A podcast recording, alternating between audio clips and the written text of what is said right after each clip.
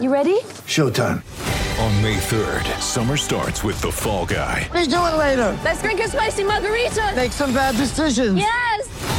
Audiences are falling in love with the most entertaining film of the year. Fall guy. Fall guy. Fall guy. That's what the poster said.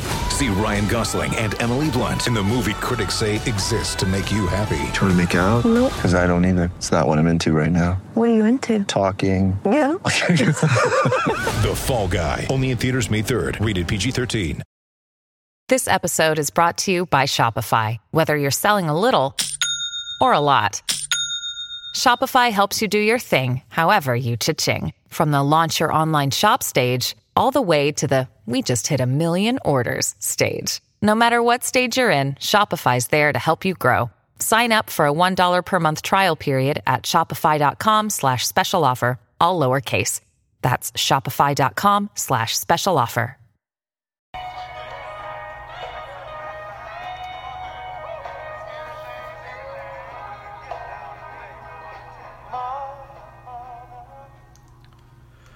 Hey, everybody. This is Doug Roberson of the Atlanta Journal Constitution with another edition of the podcast Southern Fried Soccer. As always, you can follow me on Twitter at Doug Roberson AJC, on Facebook at Atlanta United News Now, and I hope that you'll consider subscribing to the Atlanta Journal Constitution. On today's podcast, I'll be joined by two special guests, Atlanta United's Miles Robinson and Mo Adams, who are here to discuss the Black Players Coalition of MLS, a group that recently formed in the wake of the death of George Floyd. According to the organization's own statement, it aims to address racial inequalities in MLS, fight racism in soccer, elevate black voices, and positively impact black communities across the U.S. and Canada. Mo and Miles, I want to thank y'all for being here. So, when you first heard about this group, what were what were your thoughts? Uh, was it about time or or more curiosity? What what were y'all thinking? Yeah, I mean, for me, it was uh, definitely a, a sense of about time, especially with what was going on or has been going on. Um, and I think the fact that it was player driven, you know, emphasized that us as black players in the league, you know, need a platform on which we're able to voice our opinions and, and speak our mind. Um, and just, yeah, just coming together. I think, you know, the sense of unity and, and, and uh, strength between the players and the bond that we've all created over the past few few weeks or months, whatever it's been, um, was essential in order to drive this forward. I think. Yeah, yeah. Like Mo said, I think it was very important that it's player driven, not uh, you know. There's there's a lot of people who probably want to get in and out and um, and to be a part of all of this, but uh, the fact that it was player driven is is I think very big. And I know neither of you are among the group's leaders that are listed on that original statement. Um, how active will you be or can you be within the group? Yeah, I think the platform is there. I mean, if for you to be involved as, as much as you would like, I think that's the beauty of it. Um, you're able to, to share your opinions and, and, and uh, ideas together to the group. And, you know, it's one, if it's one that's, you know, um, recommended by everybody else, it's uh, action can be taken, I think. Um, but the platform is there for us to kind of share ideas, I think. Of course, you have those guys who are the leaders of the group but you know they've kind of uh, allowed us to you know have an, an input or even a say into where we would like to take this moving forward yeah um, yeah i think it's it's good there's a lot of you know veterans in the group and also young players in the group and um, yeah there's a constant flow of ideas going um, you know on zoom calls through email threads um, but yeah it's just good to have you know somewhat of a voice uh, uh, as black players in this league. Well, did this come together? Was it? I'm sorry. Was it coming together before the George Floyd news, or was that the spark to to enable this group to come together? Do, do y'all know? I, I think um, I think it was just more of the fact that since there's so much momentum in terms of like civil rights and stuff Right. uh, throughout the country, uh, it's it, like makes it a perfect opportunity to be to start something like this. So Uh, and- what I was thinking. Yeah, that, well, that makes sense. And your opinions, what are the most important things that need to be addressed within MLS? Um, for me, I think it's just being able to to recognize those players uh, or what, what they may be suffering or going through throughout this period. I think you know, like you look at the NBA, for example, a lot of people or a lot of players don't necessarily want to compete in tournaments right now just because of what's going on, and they feel there's bigger issues to be addressed. Um, so I think this gives us an opportunity to do both. Um, I think being in a in a place like Orlando, where all the players are kind of put into one bubble together to be able to to kind of unite and uh, work together in, in creating something and, and, and working something out is important. I think the league, of course, approval of this uh, kind of platform is, is essential in order for us to voice our opinions at the same time, but also to take part in this tournament. Yeah, um, yeah, I think it's important for um, black players in this league to have a voice, and I think this coalition um, allows us to have a united voice in terms of any types of injustices that there are in this league and in soccer in general, um, in specific clubs. Um, I think it just allows us to have some sort of power that we didn't um, before. Um, and but that's just in terms of injustices that you know black people face every day. Reading the essays that some of the players have written that have been posted on MLS Soccer, a couple of the players pointed out the um, the lack of diversity within coaches, uh, within front office. Um, how concerning is that to y'all that there is such a lack of diversity? Yeah, I mean, you can see it as maybe limited opportunities. From the top of my head, I can only think of Robin Fraser, the only black coach in the league, maybe. Um, so uh, Thierry Henry in Montreal. Thierry Henry, yeah. one, sorry, yeah.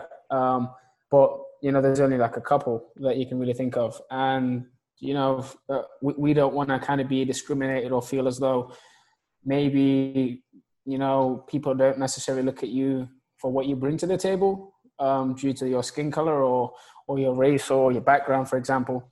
So for us, it's just, of course, it's worrying to see, but I think you know something that has to turn and take a shift to make everything, every um, opportunity out there equal for everybody, no matter the race or background that you're from.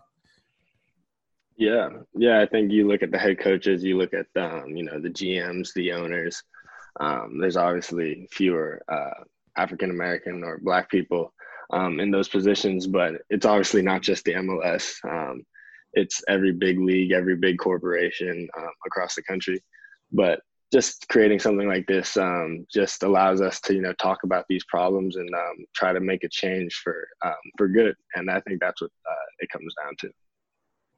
You mentioned the, the, civil rights, the ongoing civil rights struggle. Um, well, it's been ongoing for decades, uh, centuries.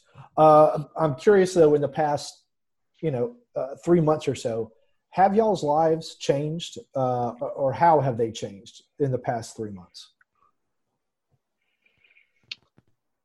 Um, I mean, for me, I'm not sure if they've changed. Uh, it seems like it's it's like just being put into perspective across the country these types of issues mm-hmm. um, you know maybe some some of my friends are texting me saying oh i hope you're feeling good through all this but um, in reality it's it's something that people like me and mo have to deal with you know our whole lives and these issues have been you know ongoing throughout you know as you were saying centuries. Um, so i don't think my life has changed. It's just now that as i said before there's a little momentum in terms of all this. So you got to you know you can't stop once there's momentum. You got to you know take advantage of it. Yeah no, i completely agree with miles. I think for me it's of course i'm i'm not from from the us so i've only just recently been exposed to this but it's just allowed me to become like more mindful of things and uh the cutthroat um kind of world that we live in over here in the US, you know, one mistake or not even a mistake really, and you can lose your life. So it's just allowed me to to just, you know, become more aware, become more educated and to just kind of listen and learn and trying to, to be the best person I can be. Um, because, you know, I don't think we get the credit that we deserve as black people in this country, no matter if you're an athlete or not. You know, people love you on the field and they cheer for you, they buy your jersey, but when you're on the on the street, you're, you're just another black guy, you know. So it's for us, you just uh, to just for me personally, it's just that I became more mindful of of the whole situation and what goes on here. Have either of you been exposed to racism, uh, direct racism, I guess, within the sport on the field from an opposing player or, or an opposing fan? I have when I was in uh, Europe. So when I was in England, we went to a tournament in Spain, and I got called, you know, a monkey, and I got spat at, and all this stuff. And even the other day on social media, some guy came at me. But it's just, I mean, it's I, like I, I, did one of my quotes in an article was, you know, I feel safe when when um, I walk by a cop in England, or you know, they say hi and they ask me how my day was. But in the US, I feel intimidated. So he, he just kind of tweeted me like, um, "Are you still hiding in the bushes? Are you scared to come out because a big big uh, cop walked by you or something?" So it's just, um, oh, yeah, it just kind of makes me think, you know, like we're just trying to raise awareness and, and kind of speak our mind and for people to understand what we go through. But I guess some individuals think, you know, it's a joke. So yeah, it takes us a couple steps back, I guess. Yeah, no, I think racism is pretty much everywhere. Like it happens on the field. I, for me personally, I feel like when I was younger, I feel like maybe I just took it in more, or I, like situations I I remember more. But um, now, close to like playing in the MLS, I haven't uh, experienced much um, so far, I believe. But like maybe it's just because I'm brushing it off because I'm like used to it. Um, I think in t- in times like this now you can like take a step back and like really like think back of what's happened before in your career and maybe like give a, a little more thought towards um, situations that will occur as well. But yeah, yeah racism definitely happens. Oh man. Uh, within the name of the organization, it says of MLS. Are are there discussions for the same type of coalition in some of the other leagues? That are y'all aware, or have you spoken to some of the athletes in the other sports? Mm, not that I'm aware of, to be honest. Okay. Yeah. Uh, going back to those essays and going back to something you mentioned, Mo, uh, one of the players, uh, Toronto's Achara, said, I didn't know I was black until I came to North America. Uh, which is a pretty powerful statement. I know it's it's been a book title. It, has been used in essays and other things uh, throughout the years. It's not something I'd ever come across uh, until I saw that. But is that a similar experience for you, Mo, or, or what does that mean to you? Yeah, for me, growing up in in in, in England, um, like the neighborhood that I was from a council estate, so not a very wealthy area, of course. Uh, I know my neighbors, some were white, some were Indians, some were black, some were you know Chinese, and it was just a multicultural environment. And all my friends are from different backgrounds.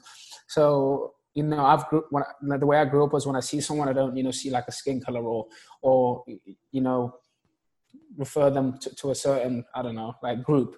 You know, they're just human beings, regular people, right? Um, so I, I think it was you know, once going back to the quote that you'd mentioned, it's not only now when you come to the US, you see that, you know, when you see someone, you see a race, you see them as a threat, you see them as he could be dangerous, you know, and you label them. That's what it is. I think it's just labeling someone. Um, and I've not come across that. I've never felt like that over in, in England, but now going back to like the limited opportunities there are for black people, I think that's what comes with it, right? Miles, what are your thoughts on that? Um, wait, what was the question again? It, it, was it wasn't really a question so much as it was a statement made by Toronto's Achara that he didn't oh, know right, he was black until he came to North America. Yeah, yeah. I mean, like when you just look at American history, it, it's also Black history. Um, how um, Black people were treated, mistreated throughout the centuries and stuff like that. But um, like Mo said, for me personally, I grew up in a fairly white neighborhood, so I was always looked at as the black kid, you know. Mm. Um, uh, and that can be difficult sometimes, you know. Like, and I'm obviously good at sports and stuff like that, so I'm the athletic black kid. Um, and just being stereotyped like that is something um, that happens daily everywhere you go. But um, yeah, it's just the history of America, and that's what I think um, Americans have to understand. And you can't um, turn your shoulder to it; you have to he- face it head on, or else you're part of the issue, I believe. What role have we, the media journalists, played in, I guess, uh, furthering these issues that African Americans face? Like negatively or positively? Or? Uh, either way, however you, however you see I mean, or feel it. I mean, I think the media has a massive, massive role um, because it's up to you guys to sway opinions, um, change thoughts behind matters and stuff like that. Um, uh, and media, media is a massive part of uh, this whole country. Um, so I think it's it's up to putting up to you guys to put a positive message out there in terms of equality and injustices um, that go on daily, rather than trying to like turn your shoulder, um, try to you know give excuses to why it happened. Oh, you know, like uh, Rayshard Brooks tased the cop. Um, he deserved to die then. No, he didn't. He was running away without a gun, um, and he got shot in the back twice. It's it's just like you you have to put perspective behind everything. I think. Yeah, and for me, I think you know the media plays a huge part. I think um, in terms of positive and negative. I remember a couple of weeks ago I saw something on, on social media and I think it was Drew Brees where he had it, like his opinion in terms of like taking a knee, and then one of the the female reporters was like, you know, let him voice his opinion. That's okay. Everyone's allowed to, you know, have their opinion in terms of politics. But when LeBron James had a say in the past, it was like, shut up and dribble, you know, mm-hmm. stay out of this. So it puts him in a bad light as to what he's saying is completely irrelevant, whereas Drew Brees is allowed to have his take in in something that's, you know, or in a something that's extremely like sensitive. I think in today's you know uh, world. Um, so for him to just, or for the media to just kind of sway one way or another when they choose to is just not fair to people because it makes LeBron James look as though his opinion is irrelevant, whereas he's allowed to voice his opinion just as much as anyone. Yeah. This is the last question about all this that I have for you, and it, it might be the most important because I kind of think I think it gets to the purpose of the coalition and, and everything that's going on. Uh, one of my stepsons is African American. Uh, he was adopted while his parents lived in Kenya. He came here as a little boy at a young age. This is kind of the America he knows, what has been going on now. Uh, he's only 15. Um, what advice do you have for him about being a young black man in this country? And, and advice for me and for him about him being a young black man in this country. yeah, yeah. I mean, yeah. This is a, this is a tough one because uh, I think first of all you have to almost know someone to give them advice. Uh, I could talk all. You know, I mean, you could talk always about what to do when you're pulled over, um, how to act when you know a police officer is walking towards you, or just a white woman in the street. Um, maybe you know take off your hoodie when you go into a building you know, stuff like this. I could talk about that, but uh, I think it's it's tough. Um, it's tough to give advice when uh, I don't know. I think it's a tough question. Yeah, for me, it's just you know allow him to to. I mean, with what's going on right now, I think it's he sees it firsthand in terms of um, being mindful of things and learning and kind of experiencing how people feel about certain things in this moment in time with all the protests and stuff like that. But I think it also makes him more aware of of you know positions that he may be in. I think in the future and how to respond to those. But you know, I think for any kid, I think you have to be educated in terms of you know hate can't drive out hate, right? So if they're racist towards black people, doesn't mean you have to be racist back. Um, so I think uh, you know love one another and just be mindful of of who you are as a person, of course, and the obstacles that you may face.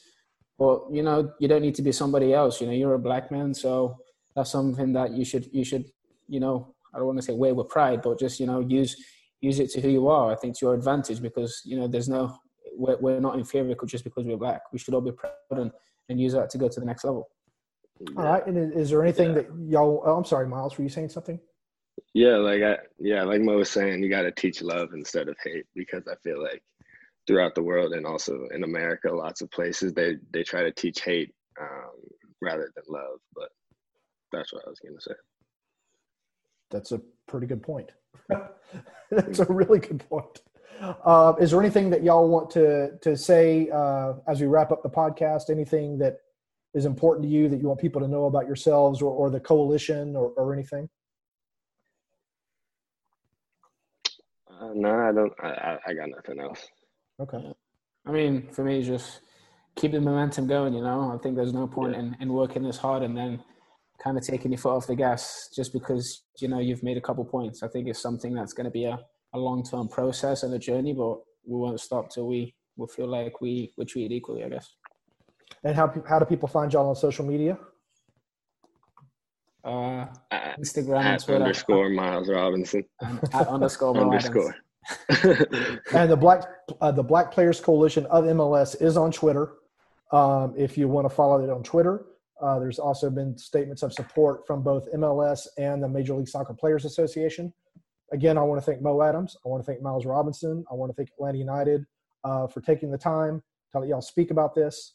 Uh, I truly appreciate it, and uh, I wish y'all well. And I hope to see you soon at the training ground or at the stadium or somewhere soon.